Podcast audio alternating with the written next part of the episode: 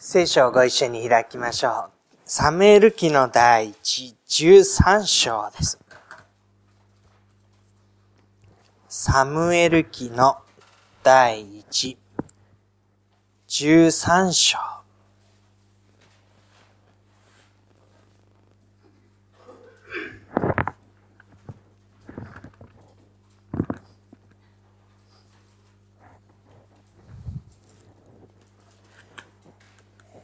午前中の祈り会はみっかの日がお休みになりましたのでいっかい飛ばした形になりますのでせんかいのフォローアップだけしておきたいと思いますが、サムエルという預言者が立てられました。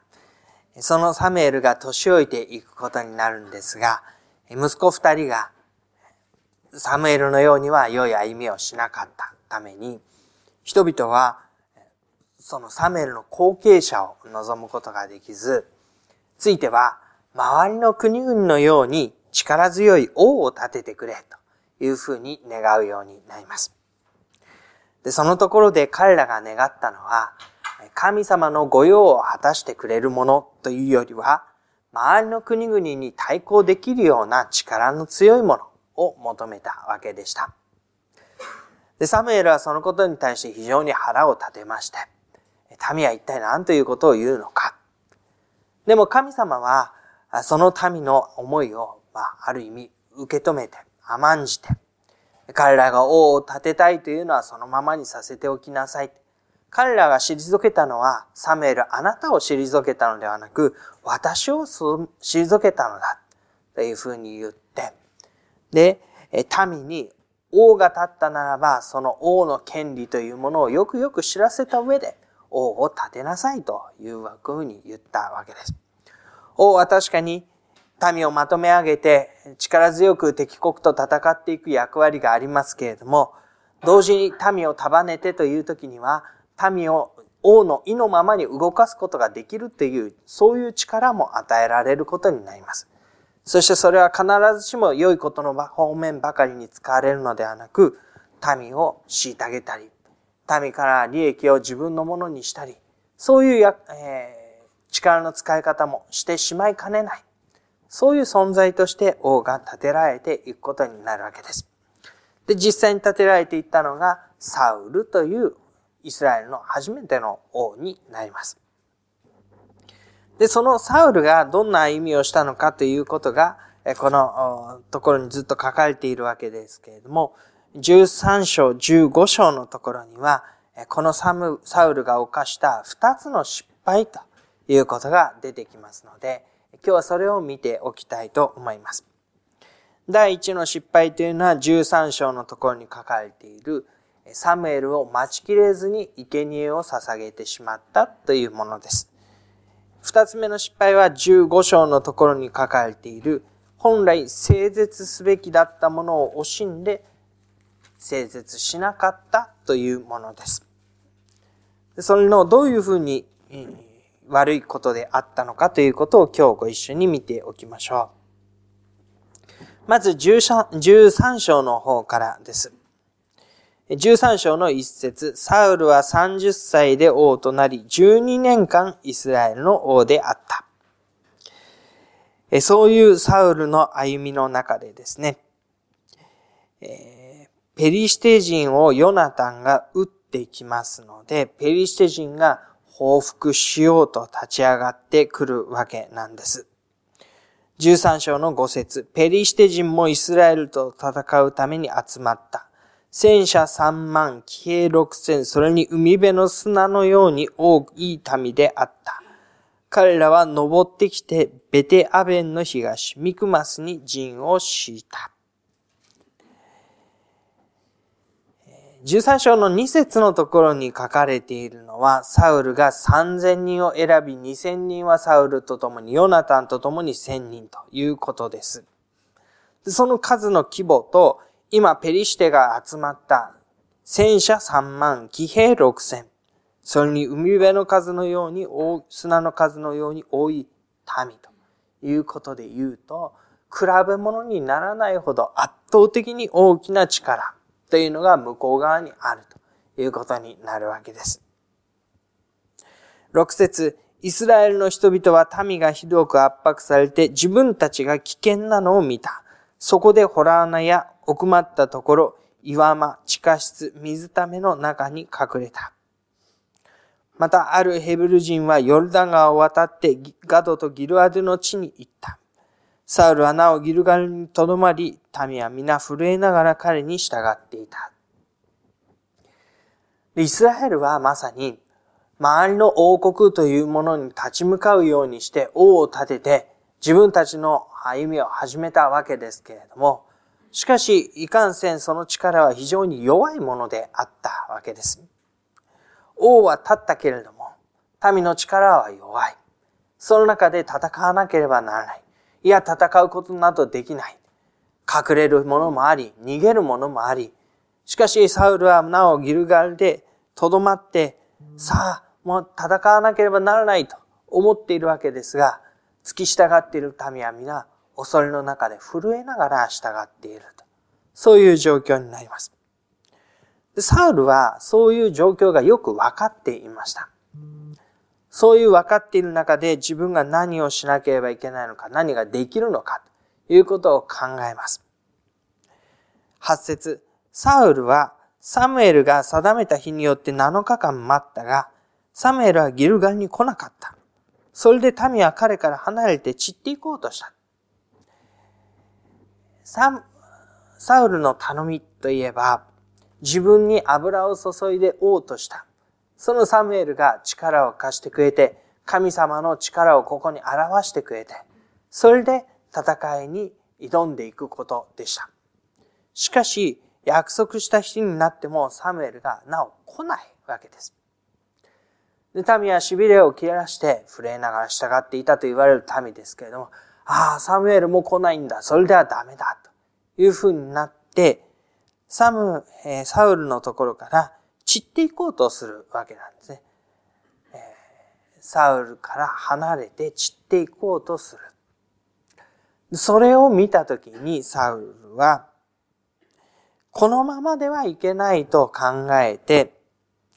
全焼の生贄と、えー、和解の生贄を私のところに持ってきなさいと言って、彼が全焼の生贄を捧げます。で、この全焼の生贄を捧げる役割というのは、預言者であるサムエルがすべきことであって、それをサウルが代わりにしてはいけないことでした。で、もしこの生贄を捧げるということをサウルが元からすべきなのであれば、もっと早くにして、そして神様に助けを求めて、民を性別して、そして戦いに挑んでいたことでしょう。でもそれは自分ではできないこと。これはサムエルにしてもらわなければならないこと。そしてそこに神様の導きがあること。それを信頼して、今まではそれでも待っていたわけです。でも、敵の強い中で自分の周りにいた者たちが実際に離れて散っていこうとするのを感じ取ったときに、もうここが限界だ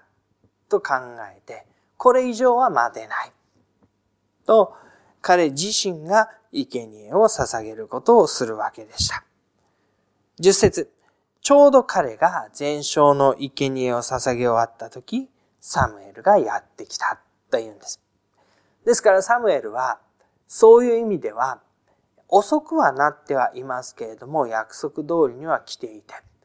で、えー、なのかの日というふうに言われるなのかの日のうちにはサムエルは本当は来ているわけなんですね。でも サ, サウルはそれを待ちきれないでいた。待ちきれないというのはサウルにとってのタイミングですね。それはなのかという約束のタイミングではなくて、民が我慢してなお従ってくれている間、民が一緒にいる間にサムエルに来てほしかったわけです。でもサムエルの来るのが遅い。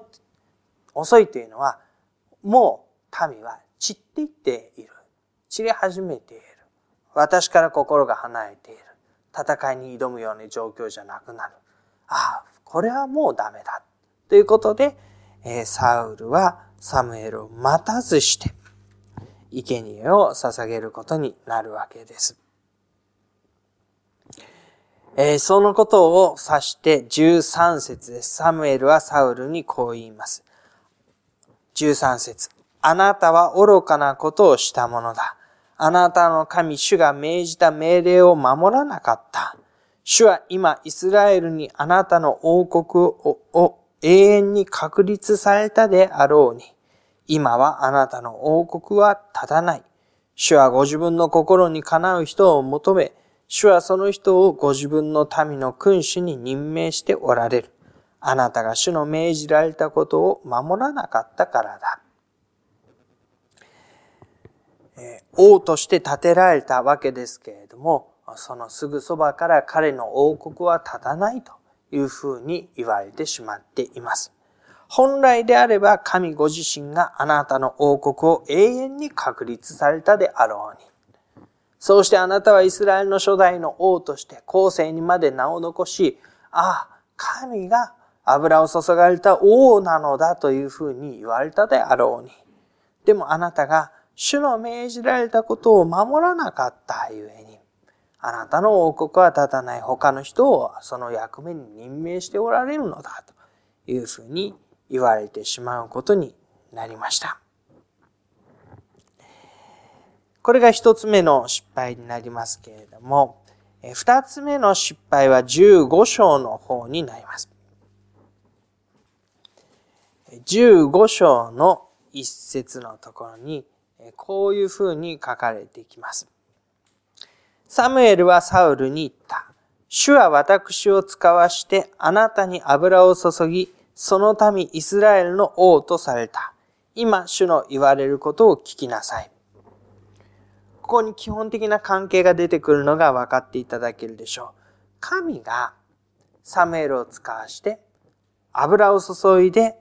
王としたのだというんです。でも聖書に書かれていたのは最初のきっかけは民が王を求めた。周りの国のように強い国になるために王を立ててくださいって言って民が王を求めた。で、結果としてサウルが選ばれてきた。サウルはもし自分がそのように民の要望に応じて周りの国に対抗して立つために建てられた王だと自分のことを理解していたならば、それはここに出てくる神が油を注いで、神がサムエルを使わし油を注がせて王としたということを受け取らないならば、少し違った展開になるということがこのじゅうご章のところの話です。で、その主の言われることを聞きなさいということで、えー、イスラエルがエジプトから登ってくる途中、アマレクがイスラエルにしたことを罰すると。出エジプトの出来事の中でイスラエルの通り道というものをアマレクがうまく提供することができなかった。あるいはそのことを、むしろ危害を加える側に回っていこうとした。そのことを指して、その時のことをアマレクに罰するというふうに持ち出してきています。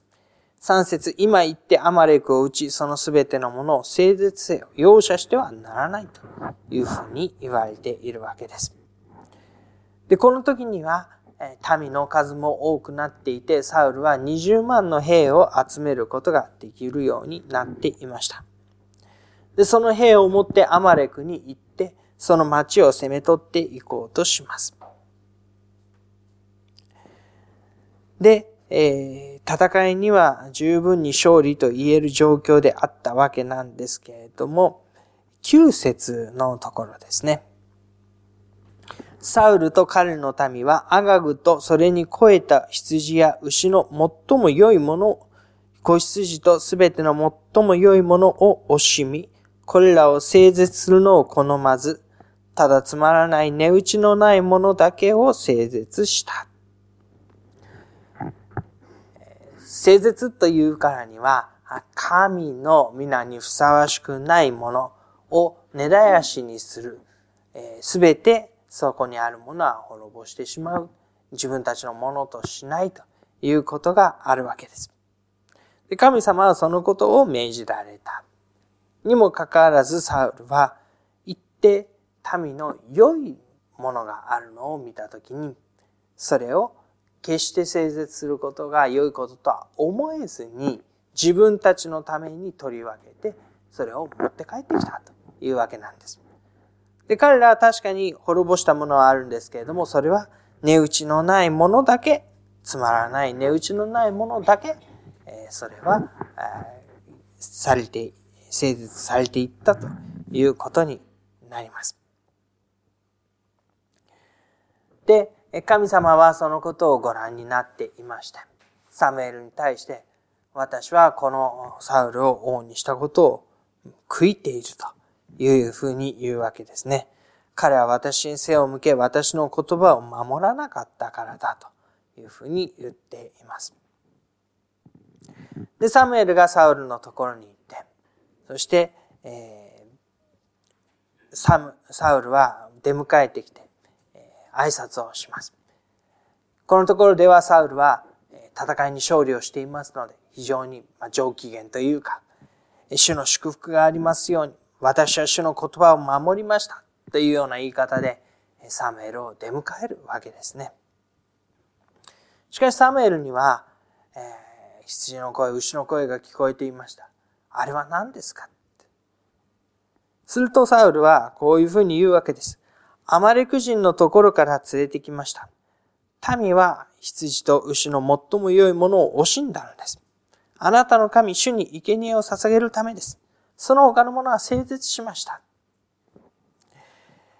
ここには私たちがよくする言い訳のいくつかのパターンが見て取れるでしょう。一つはですね、これは民が持って帰ってきたものだという言い方ですね。私は悪くないんだ。あの人たちが悪いんだ。というような言い方で、自分を責められるところから巧妙に除外していくということがあります。そしてもう一つの言い訳のパターンはですね、これは良いことのために用いるためなんだというものです。あなたの神主に生贄を捧げるために私たちは持って帰ってきましたというものですね。それは自分のために私腹を肥やすためであれば咎められるところもあるでしょう。でも神様あなたのためなんですというふうに言われれば、まあそれは仕方がないということにもなるんじゃないかと推測をして、サウルはこれは主の捧げるためです。そしてもう一つですね、自分がしなかったとかいう間違ってしてしまったことから目をそらすために、自分がしたことの方ですね、良いことの方に見てもらおうと、その他のものは整絶しましたっていうふうに言うわけです。もしかしたらそれはやらなかったかもしれない。もしかしたらそこは間違いだったかもしれない。でも、やったんです。確かにこっちはっていうふうにですね、えー、正しい方、評価される方、怒られない方を見てもらおうと。それによって誤、犯した過ちの方は、帳消しにというか、軽く見てもらおうというか、黙認してもらおうというか、そういうことですね。しかしサムエルはサウルに対してやめなさいというふうに言います。そんなふうに口を開いて言い訳をして、神様の前に自分の正しさということを何か立ててみようとするようなことはやめなさい。昨夜主が私に仰せられたことをあなたに知らせますと。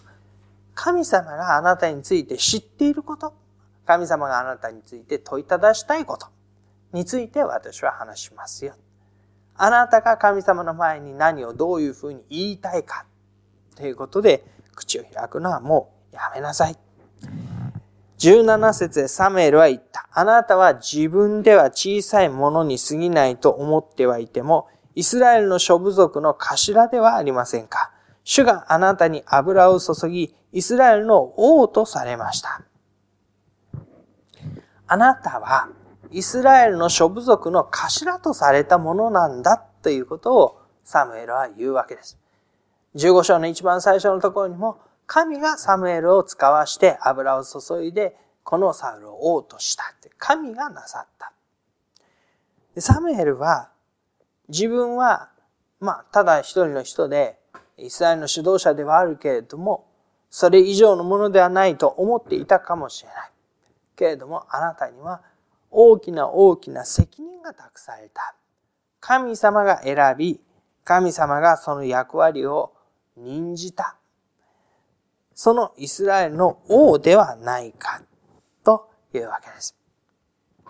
その任じられた、与えられた責任の大きさに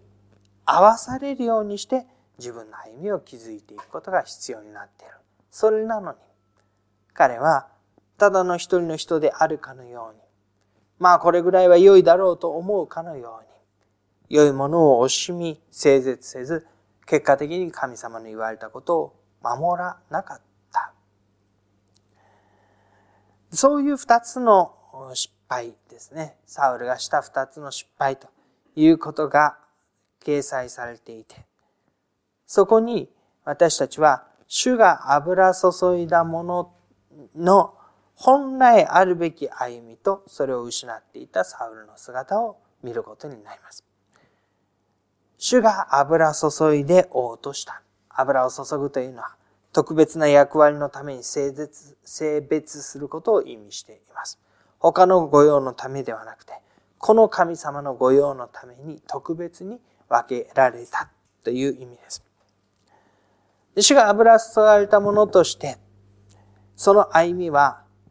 自分の歩みが全てではないということを覚えていなければならなかったわけなんですね。で、これはみんなが散り始めていった時に生贄を捧げた時の教訓です。自分の目に見える状況、自分の周りにいる人々、自分が当てにできるもの、そういったものが全てだと考えれば、じゃあ私は何をしようか。ああ、まだ生贄を捧げていない。その生贄を捧げて、とにかくというふうになるでしょう。でも、主が油を注いだということは、その責任を取ってくださるのは主であり、自分が目に見ている、手に持っていて数えられる、当てにできるもの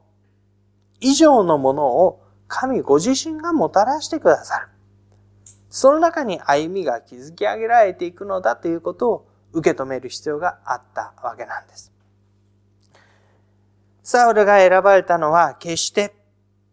彼が王として一番ふさわしいからではありませんでした。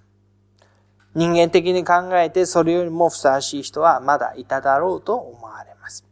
しかし、神が選び油を注げと言ったその人に対して、神が責任を持ってその歩みを導かれる。私の歩みが全てではない。神がもたらす歩みこそが全てであるということです。で、じゅうご章の方の聖絶のことの教訓は何かといえば、良いものは与えられるということですね。で、これはいちばんめの自分の歩みが全てではないというところとかぶってくる教訓でもあります。自分の歩みが全てではない、良いものは神様から与えられるということですね。聖絶のもの、それは聖絶してよかったんです。そんなものを惜しむ必要はありませんでした。もし本当に必要ならば、願うならば、神が与えてくださるものでした。でも今目の前にあるものは、神が聖絶せよと。それはあなた方の生活に持ち込んではならないと。もしあなた方の中で、良いものを持ちたいと思うなら、それは神が与えてくださったものを提供するから。ここにある良いものと思われるものについては、一度すべてを滅ぼして、それを自分たちの生活に持ち込まないで、やっていくようにと言われたわけですね。そういう中では、良いものは必ず与えられるのだということを信頼することが必要になります。良いものは神様から与えられるのだ。今目で見ているものが全てではない。これから神様が私のために与えてくださるものがあるということですね。で、そういう選び任命した方への信頼ということを思ってサウルは歩んでいくべきだったわけです。でもじゅうさん章の生贄のことにしても、じゅうご章の聖絶のものにしても、彼はイスラエルの王として神に油注がれた者として神の特別な導きの中を歩む者としては、あまりにもその神様のという部分の自覚が足りない。自分のという歩みに終始してしまう。そういう歩みがここに見え隠れするわけですね。選び任命した主への信頼。このお方が特別なこととして私を選び私に油を注いだのであれば、私の歩みがものを言うのではなく、神が与えてくださる歩みがものを言うのだということです。で、それをまあ自分のこととしておおよそ受け止めることができない。その歩みの中に残念ながらサウルは王としての歩みを失っていくことになるのでした。そして反面教師のように、この自分の歩みが全てではない。良いものは与えられる。神が生きておられるのだからと言って立てられてくる王が今度はダビデになるわけです。で、ダビデの姿というのは、今回は失敗を通してこのことが出てきましたけれども、良い歩みの方でこのことが出てきて強調をされるようになっていきます。それは次週以降また見ていくことにしましょう。ではしばらく黙祷いたしましょう。